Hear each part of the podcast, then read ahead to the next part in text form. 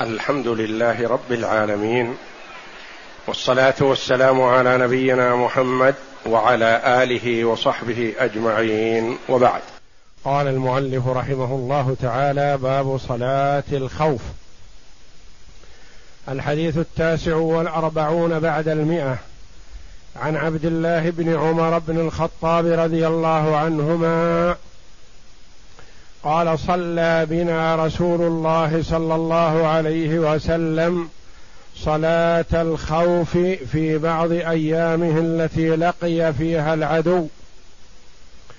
فقامت طائفة معه وطائفة بإزاء العدو. فصلى بالذين معه ركعة ثم ذهبوا وجاء الآخرون فصلى بهم ركعة وقضت الطائفتان ركعة ركعة.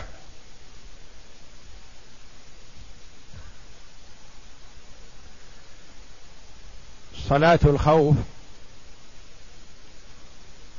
من تيسير الله جل وعلا على عباده واللطف بهم حيث شرع لهم صلاة الخوف عند لقاء العدو.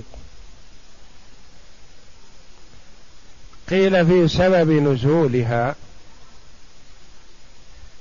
أن النبي صلى الله عليه وسلم والصحابة رضي الله عنهم كانوا بإزاء العدو. فحان وقت صلاة الظهر فصلى بهم النبي صلى الله عليه وسلم. ثم راقبهم الكفار وقالوا قد أصبنا منهم ما نريد. سيكون لهم صلاة أخرى فإذا دخلوا فيها هجمنا عليهم. هذا بعدما رأوا النبي صلى الله عليه وسلم يصلي بالصحابة رضي الله عنهم صلاة الظهر. فنزل جبريل عليه السلام بصلاة الخوف بين الظهر والعصر. فأحبط الله جل وعلا كيد الأعداء. في قوله تعالى وإذا كنت فيهم فأقمت لهم الصلاة فلتقم طائفة منهم معك وليأخذوا أسلحتهم. فإذا سجدوا فليكونوا من ورائكم ولتأت طائفة أخرى لم يصلوا فليصلوا معك وليأخذوا حذرهم وأسلحتهم. ود الذين كفروا لو تغفلون عن أسلحتكم وأمتعتكم فيميلون عليكم ميلة واحدة الآية. فالله جل وعلا مطلع على عباده لا تخفى عليه خافية من أحوالهم. وهو ينزل التشريع جل وعلا حسب الحاجة والوقت والمناسبة ليعلم عباده أنه مطلع عليهم ومعهم أينما كانوا. وإلا فالله جل وعلا قادر على أن ينزل صلاة الخوف وبيانها قبل الجهاد وقبل الخروج للعدو. لكن الله جل وعلا ينزل الشيء وقت الحاجة كما في مشروعية التيمم. نزل وقت حاجة المسلمين إلى الصلاة ولا ماء معهم. فأنزل الله جل وعلا التيمم. وهكذا فالله جل وعلا يوجد الوقائع التي يحتاج إليها العباد إلى قيام الساعة. يجعلها يوجدها في زمن النبي صلى الله عليه وسلم ليظهر التشريع وليشرع للعباد ما يحتاجون إليه جل وعلا. فالقرآن تنزيل من حكيم حميد. لا يأتيه الباطل من بين يديه ولا من خلفه. ولا يأتونك بمثل إلا جئناك بالحق وأحسن تفسيرا. حسب الحاجة. والخوف والحزن كثيرا ما يريدان. وقد لا يفرق بعض الناس بينهما والله جل وعلا نفاهما عن عباده المؤمنين في قوله تعالى إن الذين قالوا ربنا الله ثم استقاموا تتنزل عليهم الملائكة ألا تخافوا ولا تحزنوا يا عباد لا خوف عليكم اليوم ولا أنتم تحزنون. فالخوف غم على ما سيكون.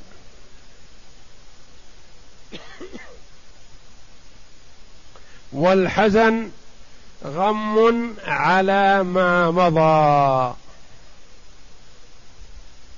لا تخف مما أمامك. ولا تحزن على ما خلفت. الا تخافوا ولا تحزنوا. الخوف غم على ما سيكون والحزن غم على ما مضى.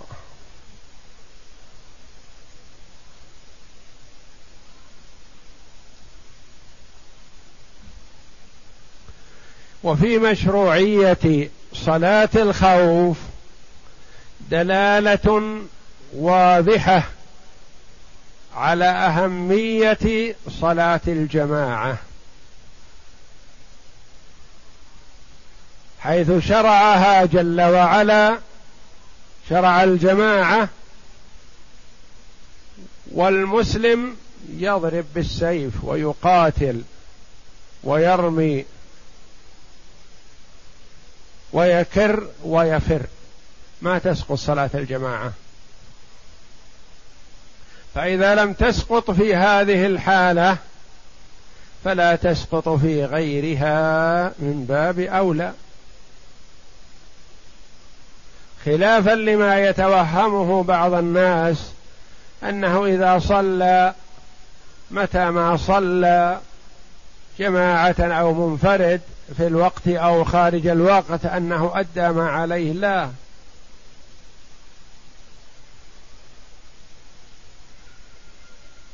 فصلاه الجماعة مفروضة في حال القتال ففي غيره من باب أولى.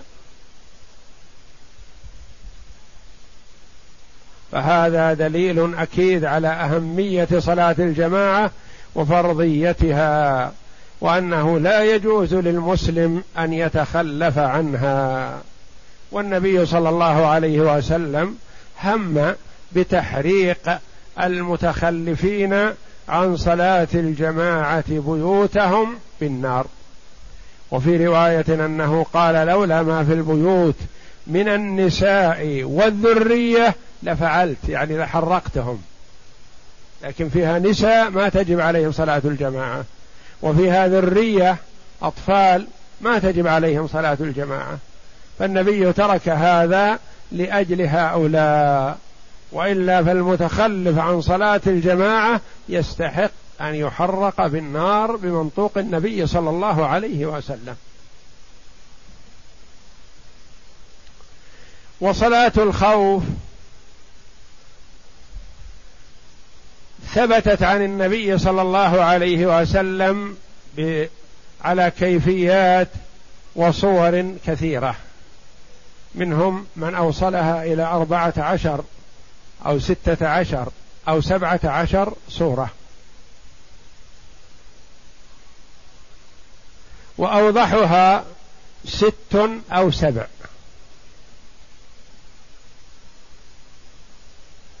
وهي لا يخلو. ما أن يكون العدو في جهة القبلة أو في غير جهة القبلة. إذا كان في جهة القبلة فهذا ما سيأتينا إن شاء الله في درس الغد. إذا كان العدو بين المسلمين والقبلة فهذه لها صفة. وإذا كان العدو خلف المسلمين إذا اتجهوا للقبلة أو على يمينهم إذا اتجهوا للقبلة أو على شمالهم إذا اتجهوا للقبلة فهناك صور خمس أو ست. وتلك السابعة إذا كانت إذا كان العدو جهة القبلة.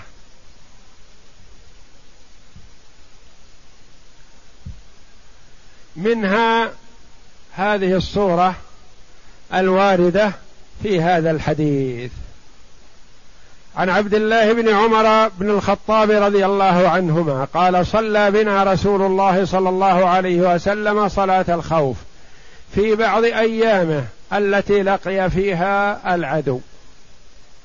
فقامت طائفة معه.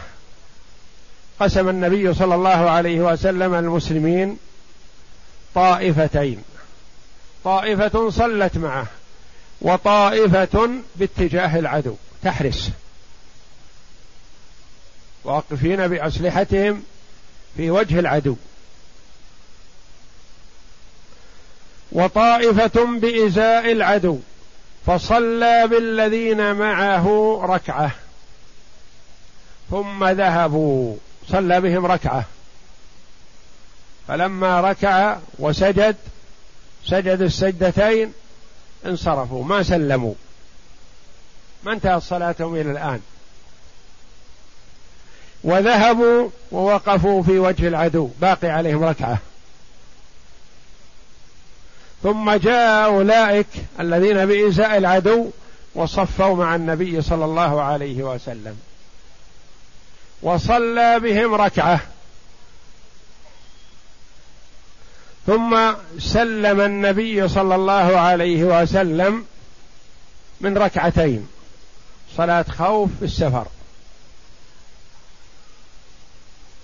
هذا الوارد في هذا الحديث. ثم قضت كل طائفة ركعة ركعة. على أي صفة؟ اختلف فيها العلماء رحمهم الله.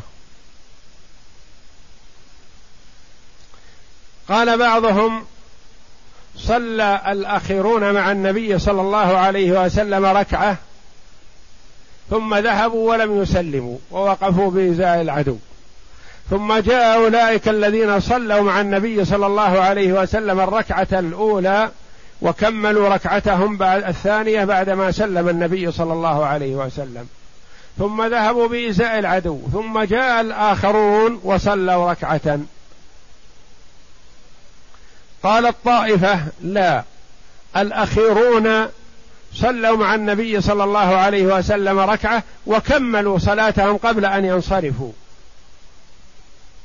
صلوا الركعة الثانية بعدما سلم النبي صلى الله عليه وسلم ثم ذهبوا تجاه العدو. ثم أولئك صلوا لأنفسهم بعدما عاد إليهم أصحابهم. هذه صفة من صفات صلاة الخوف.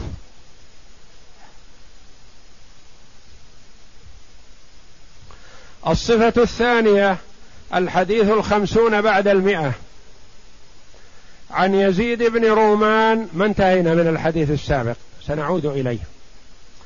عن يزيد بن رو عن يزيد بن رومان عن صالح بن خوات ابن جبير عمن صلى مع رسول الله صلى الله عليه وسلم صلاة ذات الرقاع صلاة الخوف أن طائفة صفت معه. وطائفة وجاء العدو فصلى بالذين معه ركعة ثم ذهبت ثبت ثم ثبت قائما فأتموا لأنفسهم ثم انصرفوا فصفوا وجاء وجاه العدو وجاءت الطائفة الأخرى فصلى بهم الركعة التي بقيت ثم ثبت جالسا وأتموا لأنفسهم ثم سلم بهم. هذه صورة ثانية من صور صلاة الخوف. ثابتة في الصحيحين وتلك في الصحيحين كذلك. صورتها إيضاحها صلى بالذين معه. ركعة. ركع وسجد وقام. فلما قام أتم الذين معه الركعة الثانية وهو واقف عليه الصلاة والسلام. يعني بعدما قام انفصلوا عنه. وقرأوا الفاتحة وما تيسر وركعوا لأنفسهم. كل واحد يركع لنفسه. ثم سلموا. تشهدوا وسلموا. وذهبوا وجاه العدو. ثم جاء الآخرون والنبي صلى الله عليه وسلم واقف في الركعة الثانية فدخلوا معه. فصلى بهم الركعة الثانية من صلاته الأولى من صلاتهم. فلما جلس للتشهد هو قاموا هم ما جلسوا معه. وانتظرهم في التشهد. فلما لحقوه في التشهد وتشهدوا سلم بهم. وهذه فيها عدل بين الطائفتين. الطائفة الأولى أدركت معه تكبيرة الإحرام. الطائفة الثانية أدركوا معه التشهد والسلام.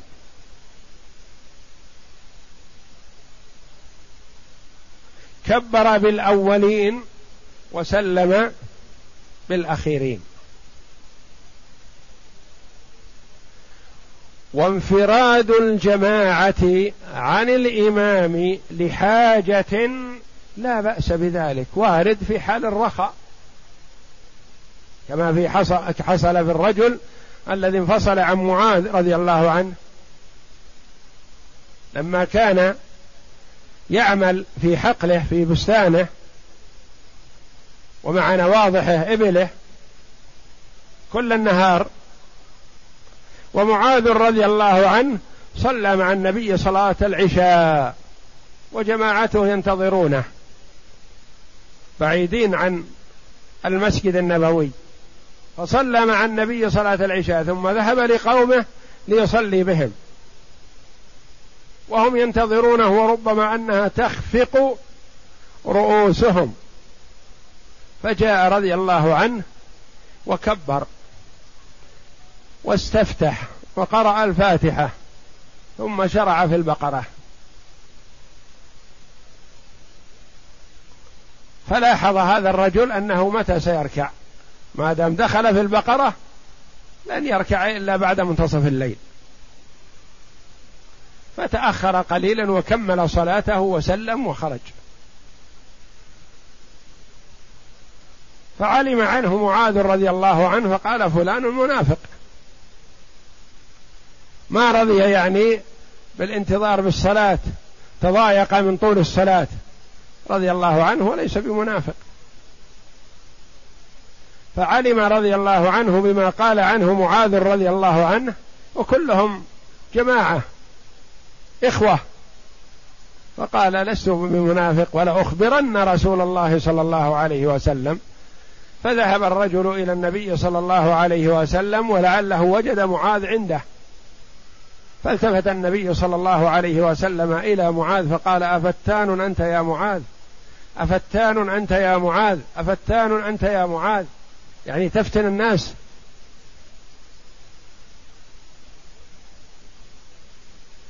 تشق عليهم في صلاتهم وبين له النبي صلى الله عليه وسلم ماذا يقرأ؟ سبح والغاشية والضحى والشمس وضحاها والليل إذا يغشى وهكذا.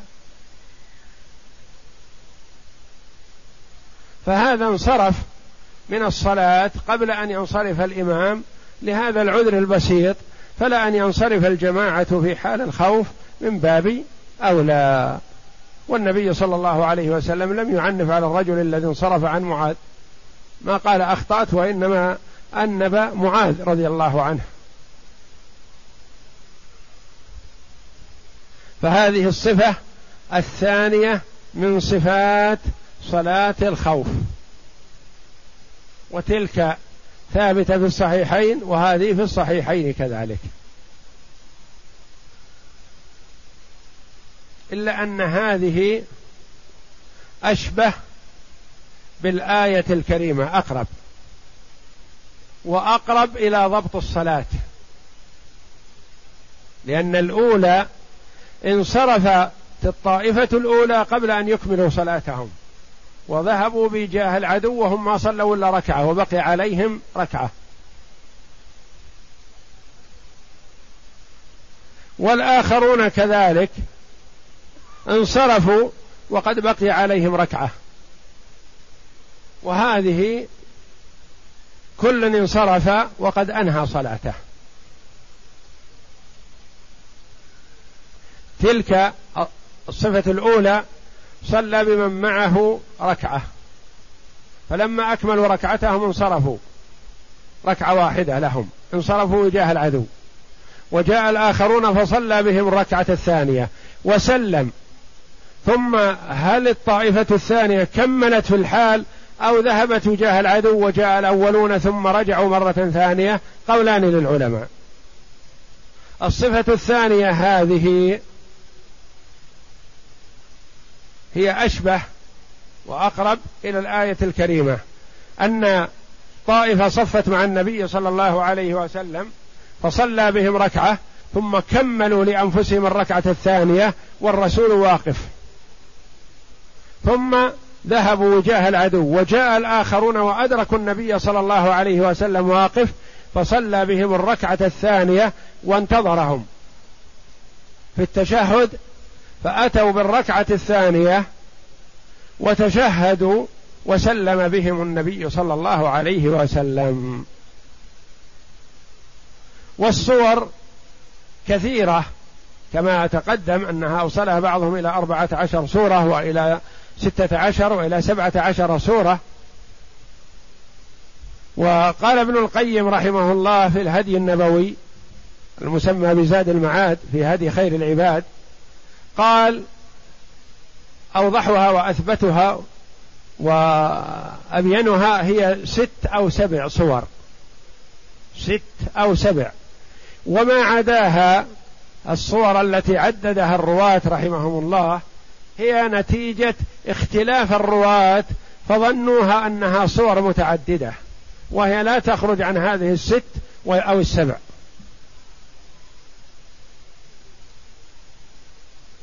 وهذه الستة والسبع ممكن نمر عليها بسرعة للفقه فيها.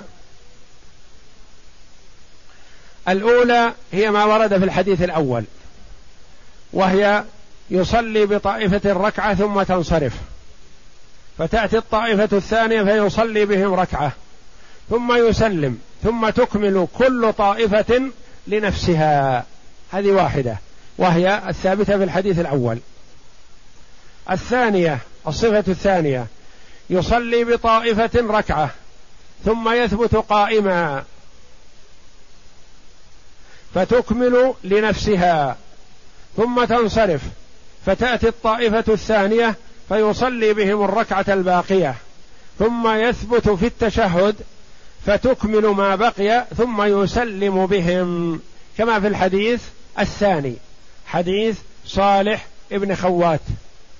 وهذا هو الذي أخذ به الإمام الشافعي رحمه الله.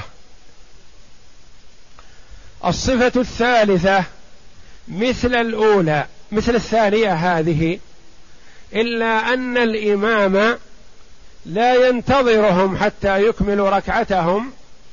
إذا صلى بهم ركعة سلم ثم قاموا وأتوا بالركعة الباقية عليهم ثم سلموا لأنفسهم. وهذه الصفة الثالثة أخذ بها الإمام مالك رحمه الله. حديث سهل ابن حثمة.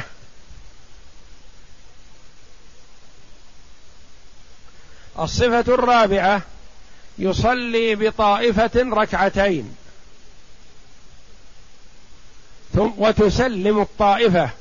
ثم يصلي بالطائفة الثانية ركعتين ويسلم بهم. هذه الرابعة. الإمام يصلي أربع ركعات والمأمومون يصلون ركعتين ركعتين. صلى بالطائفة الأولى ركعتين ثم سلموا. وانصرفوا.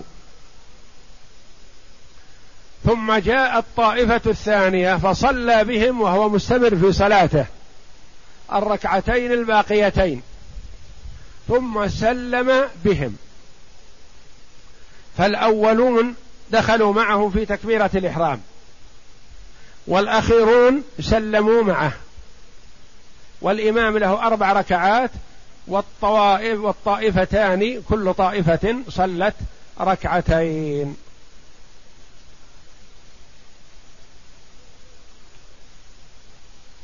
الصفة الخامسة يصلي بكل طائفة ركعتين ويسلم بهم.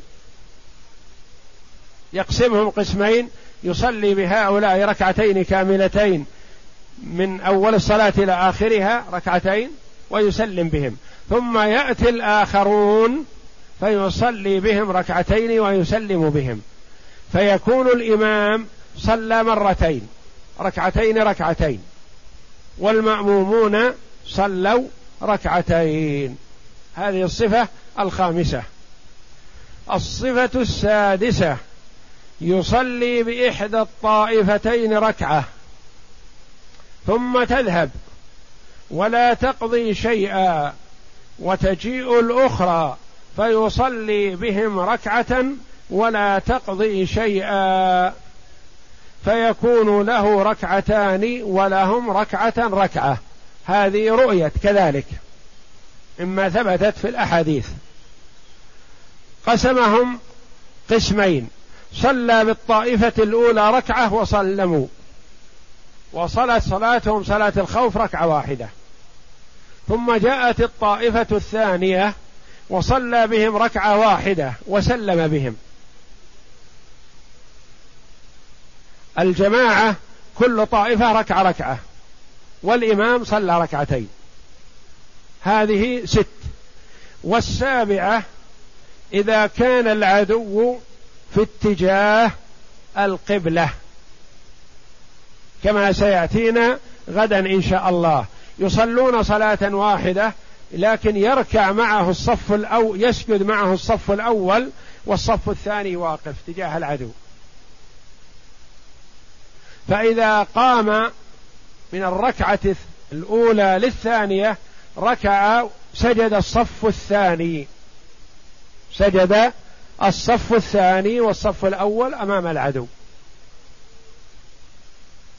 فإذا قاموا من سجودهم تقدموا حتى يظفروا بالصف الأول ويتأخر أصحاب الصف الأول.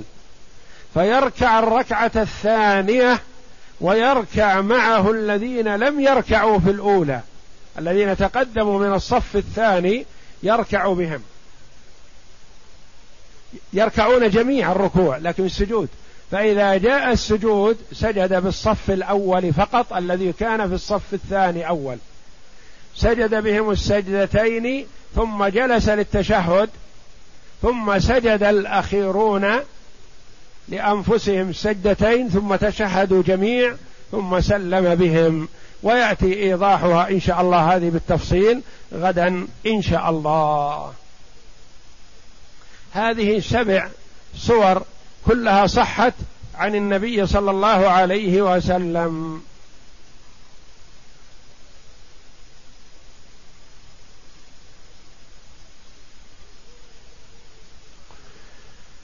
جمهور العلماء رحمهم الله على بقاء صلاة الخوف.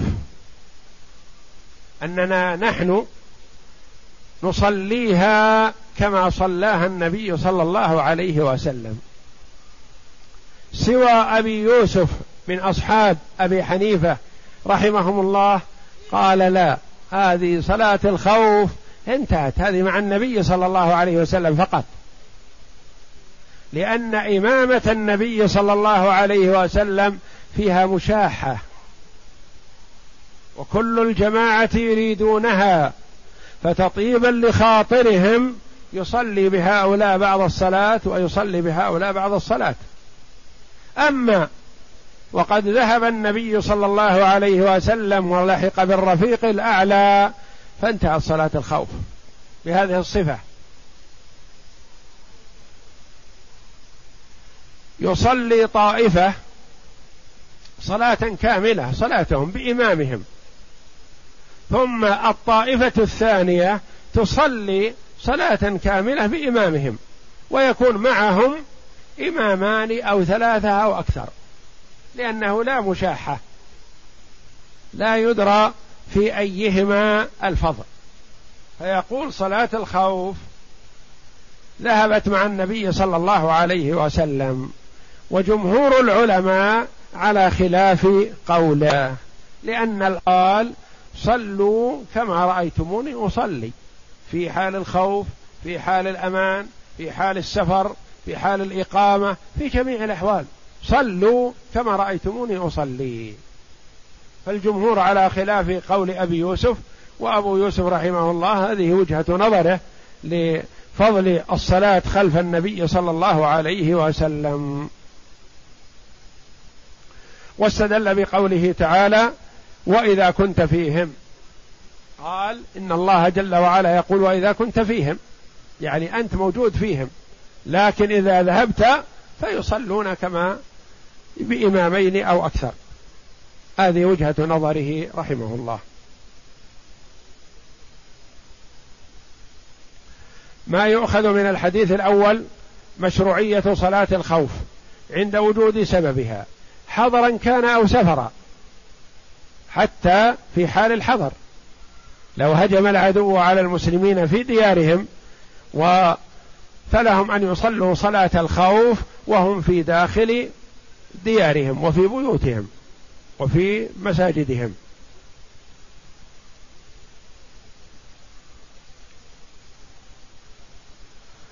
تخفيفا على الأمة ومعونة لهم على جهاد الأعداء واداء للصلاة في جماعة في وقتها المحدد. فلا يجوز تأخيرها عن وقتها. اثنين الاتيان بها على هذه الكيفية التي ذكرت في الحديث مع زيادة تفصيلات في هذه الوجهة ذكرتها في الشرح الإجمالي. ثلاثة أن الحركة الكثيرة لمصلحة الصلاة أو للضرورة لا تبطل الصلاة. الناس في موضوع الحركة في الصلاة على طرفي نقيض ووسط. وخير الأمور الوسط. طائفة تقول إذا تحرك ثلاث حركات بطلت صلاته. فك زراره ولمس لحيته وعدل عمامته أو غترته أو لباسه قالوا بطلت صلاته.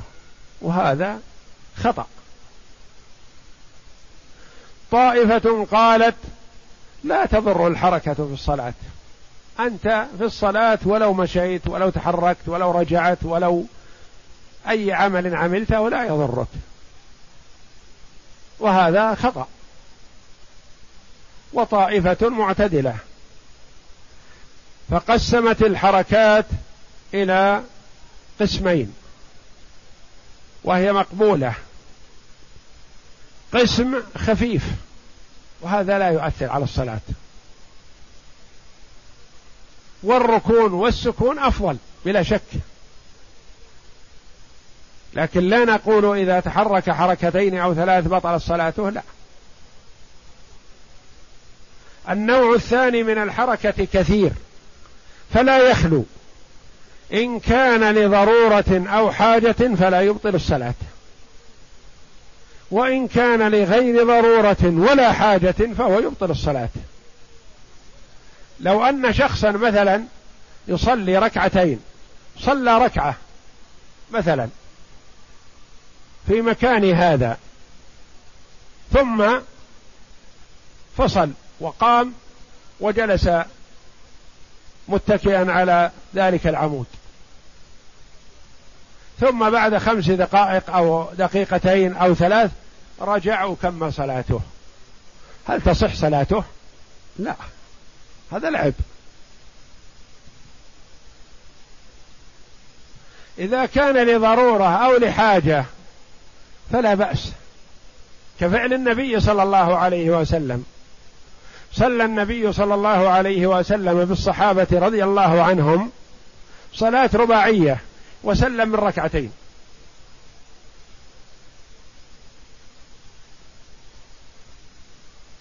ثم قام عليه الصلاة والسلام وجلس متكئ على خشبة في مقدمة المسجد.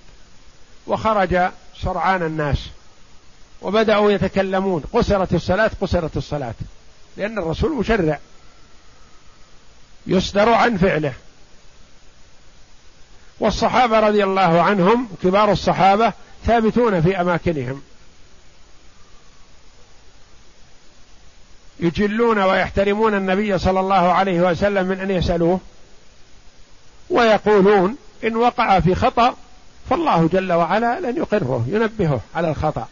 أما نحن نتأدب معه صلى الله عليه وسلم فلا نقول له شيئا لأنه يشرع. فقام ذو اليدين رضي الله عنه رجل كان في يديه طول فسمي ذي اليدين. فذهب إلى النبي صلى الله عليه وسلم هناك فقال يا رسول الله أقصرت الصلاة أم نسيت؟ فقال لم تقصر ولم أنسى. قال بلى قد نسيت. ما دام أنه اطمأن على عدم القصر ما بقي إلا الشق الثاني وهو النسيان. فألزمه به. فالتفت النبي صلى الله عليه وسلم إلى كبار الصحابة وهم في الصف حق ما يقول ذو اليدين؟ فقالوا نعم. فجاء صلى الله عليه وسلم في موقفه وكمل صلاته وسجد للسهو. فهذا حركة وعمل كثير لكنه لضرورة.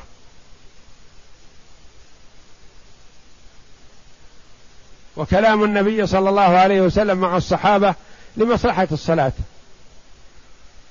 فنقول حينئذ الحركة إن كانت يسيرة فلا تؤثر عمدا أو سهوا أو جهلا. وإن كانت كثيرة فإن كانت جهلا أو نسيانا فلا تؤثر أو لمصلحة الصلاة فلا تؤثر. وإن كانت لغير مصلحة الصلاة ولم تكن جهلا ولا نسيانا فهي تبطل الصلاة. وقد فتح النبي صلى الله عليه وسلم الباب لعائشة وهو يصلي من الليل. وكان يحمل أمامة بنت زينب رضي الله عنها إذا قام وإذا ركع وسجد نزلها وهو يصلي عليه الصلاة والسلام ولم يعتبر هذا الحركة كثيرا. أن الحركة الكثيرة لمصلحة الصلاة أو للضرورة لا تبطل الصلاة. أربعة الحرص الشديد على الإتيان بالصلاة في وقتها مع الجماعة. لأنه لو كان يتساهل في الوقت أو يتساهل في الجماعة مثلا لأخر النبي صلى الله عليه وسلم الصلاة حتى يذهب الخوف. لكنه لا يجوز تأخيرها عن وقتها. فقد سمح بأدائها على هذه الصفة محافظة على ذلك محافظة على الوقت وعلى الجماعة. أخذ الأهبة وشدة الحذر من أعداء الدين الذين يبغون الغوائل للمسلمين. يعني يكيدون لهم كما سمعنا أنهم قالوا إذا دخلوا في صلاة العصر التي هي أعز عليهم من كل شيء غرنا عليهم. فأمر المسلمون بأن يأخذوا الأهبة والاستعداد. وكما قال الله جل وعلا وإذا كنت فيهم فأقمت لهم الصلاة فلتقم طائفة منهم معك وليأخذوا أسلحتهم. فإذا سجدوا فليكونوا من ورائكم وتأتي طائفة أخرى لم يصلوا فليصلوا معك وليأخذوا حذرهم وأسلحتهم. ود الذين كفروا لو وليأخذوا حذرهم. في الآية الأولى في الشق الأول.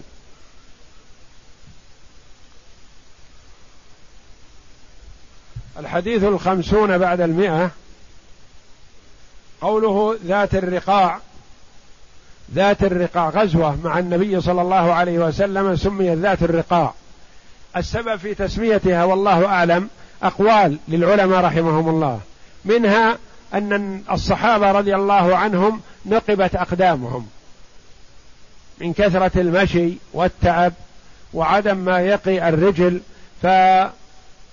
فتشققت الأرجل فكانوا يلفون عليها الخرق رضي الله عنهم.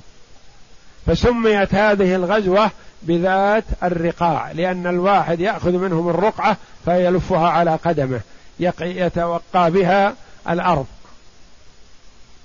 وقيل إن الأرض التي حصلت فيها المعركة والقتال والتوجه هناك كانت ذات على شكل رقاع يعني فيها بقع متفاوتة البقع واللي ينظر إليها كأن هذه بقعة وهذه بقعة وهذه كأنها ورقة وهذا كأنه ثوب يعني متفاوتة فسميت ذات الرقاع.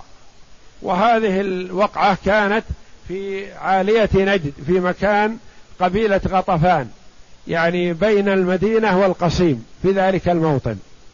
ولم تكن القبلة باتجاه العدو. كانت القبلة تختلف عن وجهة العدو فصلى بهم هذه الصلاة الآتي بيانها.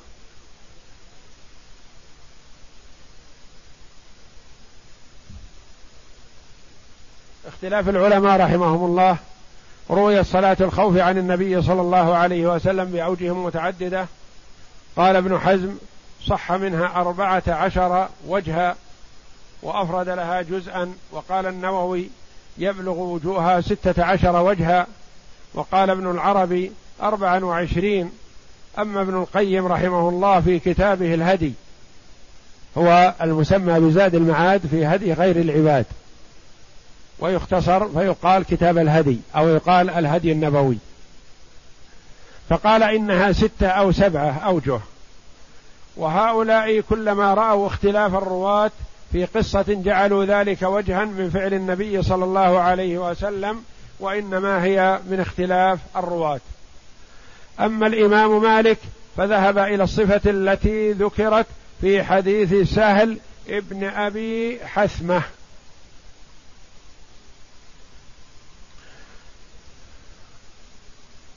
وهي كما تقدم قريبة من الصفة التي وردت في حديث صالح ابن خوات ويأتي الفرق بينهما. وأما الإمام الشافعي فاختار حديث صالح ابن خوات. الصفة التي ذكرتها في أنه يصلي بالطائفة الأولى ركعة ثم يمكث ثم يصلي بالطائفة الثانية الركعة الثانية ويسلم بهم. آه، حديث صالح بن خوات أنه ينتظرهم في السلام. وحديث سهل بن أبي حثمة أنه يسلم هو الإمام ثم يقومون هم ويأتون بالركعة الثانية بعدما سلم إمامهم. وحديث صالح بن خوات أخذ به الإمام الشافعي رحمه الله. فالإمام الشافعي رحمه الله يقول ينتظر الإمام بالطائفة الثانية حتى يأتون بركعتهم ويسلم بهم. الإمام مالك رحمه الله يقول يسلم إذا تشهد سلم ثم هم يقومون ويأتون بركعتهم الباقية. وأما الإمام أبو حنيفة رحمه الله وطائفة من الفقهاء فتارة يرجحون ما وافق ظاهر الصفة المذكورة في القرآن وتارة يختارون ما كثرت رواته من الأحاديث. يعني الإمام أبو حنيفة رحمه الله يقول آخذ بالصفة التي هي قريبة من الآية القرآنية. وأحيانا يقول آخذ بالصفة أنظر هذه الصفة رويت عن خمسة. الثانية رويت عن عشرة. آخذ بالعشرة وأترك الصفة التي رويت بعدد أقل. أما الإمام أحمد رحمه الله فقد سأله تلميذه الأثرم الذي يأخذ عن الإمام أحمد فقال قلت لأبي عبد الله تقول بالأحاديث كلها؟ وكل حديث بموضعه؟ أو تختار واحدا منها؟ لأنها وردت بأحاديث بصفات. اسمع جواب الإمام أحمد رحمه الله. فقال أنا أقول من ذهب إليها كلها فحسن. يقول صلى بهذه الصفة ثابتة عن النبي صلى الله عليه وسلم على العين والرأس لا أنكر عليه. صلى بالصفة الثانية ثابتة. صلى في الصفة الثالثة ثابتة. الرابعة الخامسة السادسة السابعة. إلى هذا الحد. أقبل ولا أريد أن يزيد لأنها الأحاديث الثابتة آه، الراوية لصفات متعددة هي سبعة صفات أو ست. فأنا أقول من ذهب إليها كلها فحسن. وأما حديث سهل فأنا أختاره. حديث سهل ابن أبي حثمة يعني الذي أخذ به الإمام مالك رحمه الله في أنه الإمام إذا تشهد سلم ويقوم المأمومون في الطائفة الثانية ويأتون بركعتهم. يقول اختاروا حديث سهل اختاروا على حديث صالح ابن خوات. قال الصنعاني رحمه الله وكلام أحمد حسن. مع صحة الصفات وتعدد فعله صلى الله عليه وسلم لتلك الصفات. الإمام أحمد رحمه الله يقول أي صفة ثبتت عن النبي صلى الله عليه وسلم فأنا أقبلها وآمر بها. لأن بعض العلماء يقول لا ناخذ بالصفة الأخيرة. بعضهم يقول ناخذ بالصفة الثابتة في الصحيحين ونترك ما عداها. يقول لا ما دام ثبتت في السنة فنأخذ بها. لكني أختار ما اختاره الإمام مالك. حديث سهل ابن أبي حثمة في أن الطائفة الأولى تصلي ركعة ثم يثبت الإمام واقفا وتكمل صلاتها وتسلم الطائفة الأولى ثم تأتي الطائفة الثانية وتصف مع الإمام وهو واقف ثم يركع بهم ويسجد بهم ويتشهد بهم ثم يسلم ثم يقومون ويأتون بالركعة الباقية عليهم. أما ابن القيم رحمه الله في الهدي فصح عنده ستة أو سبعة أوجه وسردها حسب حال العدو. سرد هذه الستة أو السبعة بالصفة التي ذكرتها أولا في كتابه الهدي النبوي في هديه صلى الله عليه وسلم في صلاة الخوف.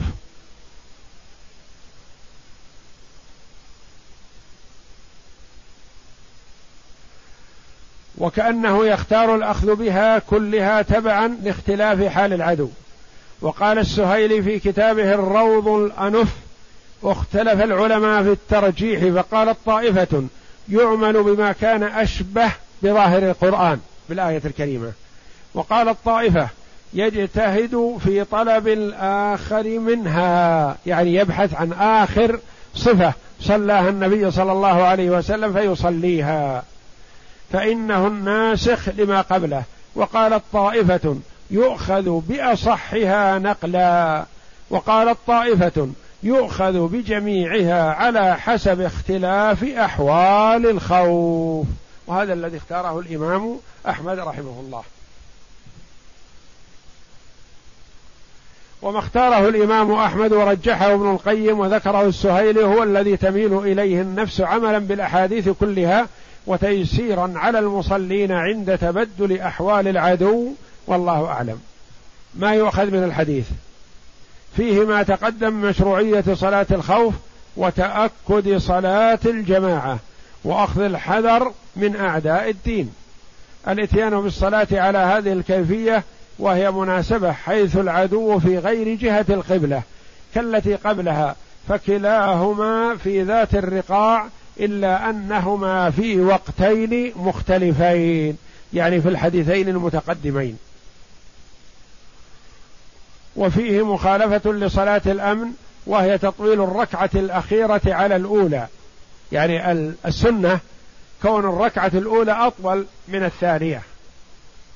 وفي صلاة الخوف تكون الركعة الثانية أطول من الأولى لأن الإمام يبي ينتظر الطائفة الأولى تكمل صلاتها وتأتي الطائفة الثانية وتدركه في هذه الركعة فيطيل.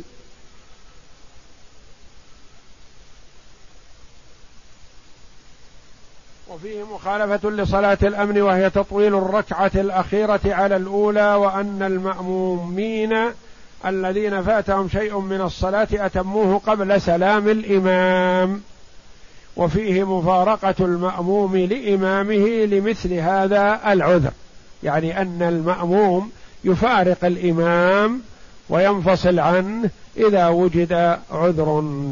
وقد وردت المفارقة فيما هو أخف من ذلك كالذي صلى مع معاذ فلما أطال القراءة انفرد وأتم صلاته لكونه صاحب حاجة ولم يأمره النبي صلى الله عليه وسلم بالإعادة. وسيأتي غدا إن شاء الله الحديث الحادي والخمسون بعد المئة فيما إذا كان العدو في اتجاه القبلة.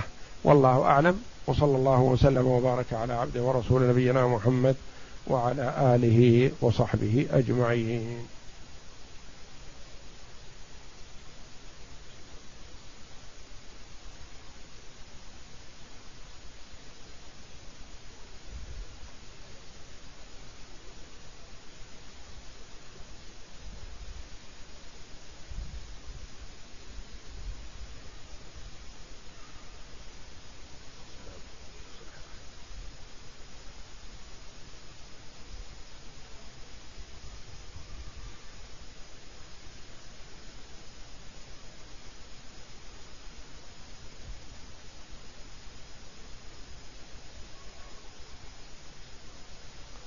يقول الأخ كيف الجمع بين الحديثين؟ حديث معاذ أفتان أنت يا معاذ؟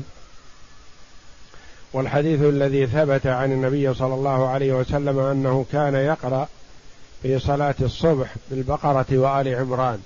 لا يا أخي ما ثبت عن النبي صلى الله عليه وسلم أنه يقرأ في صلاة الصبح بالبقرة وآل عمران.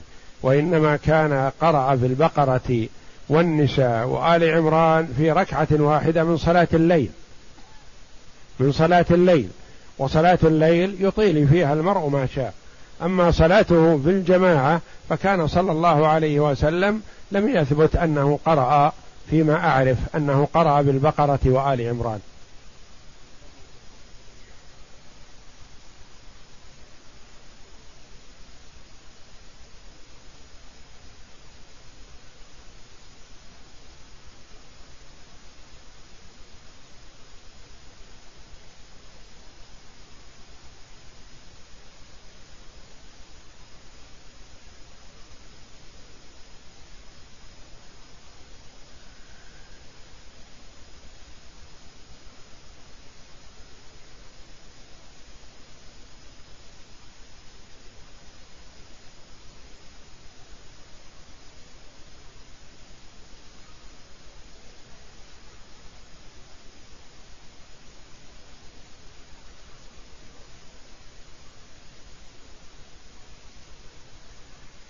امرأة أدت العمرة ونسيت أن تأخذ من شعرها وجامعها زوجها وهي ناسية.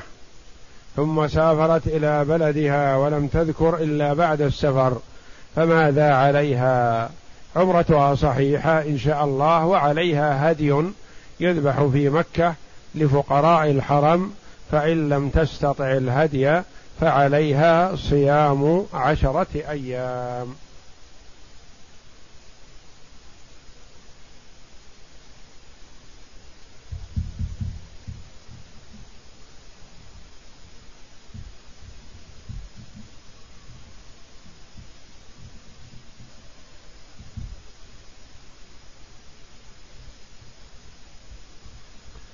هل يختلف الحكم فيما يتعلق بكثرة الحركة في الصلاة إذا كانت فرضا أو نافلة؟ نعم يختلف الحكم لأنه ينبغي الاعتناء بالفرض أكثر ويبتعد عن الحركة وعن إذهاب الخشوع في الفريضة آكد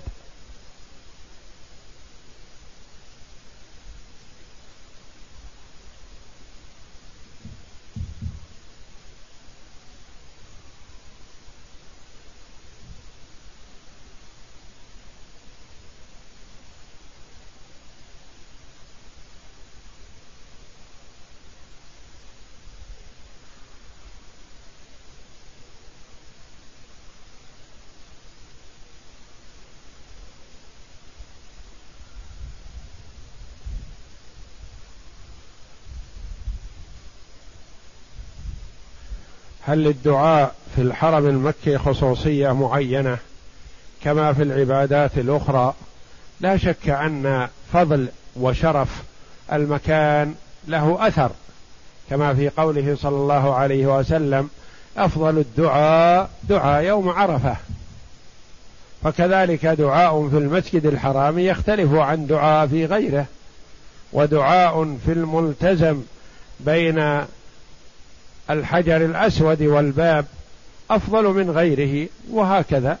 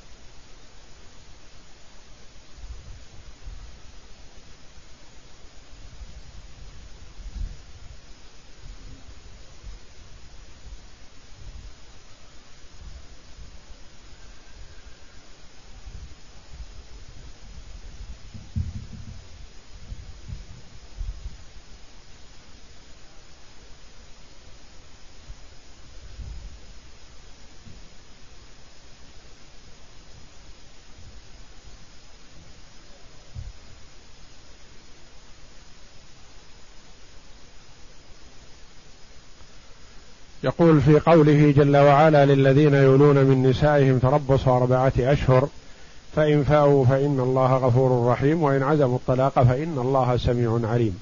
الإيلاء هو أن يحلف الزوج ألا يجامع زوجته. فإذا سكتت وتركت الأمر فالأمر إليها. وإن رفعت الأمر إلى الحاكم فالحاكم يوقفه ويمهله أربعة أشهر. فإن رجع عن يمينه فبها ونعمت. وإن وإلا ألزمه بالطلاق أو طلق عليه. والله أعلم. وصلى الله وسلم وبارك على عبدك وعبده ورسول نبينا محمد وعلى آله وصحبه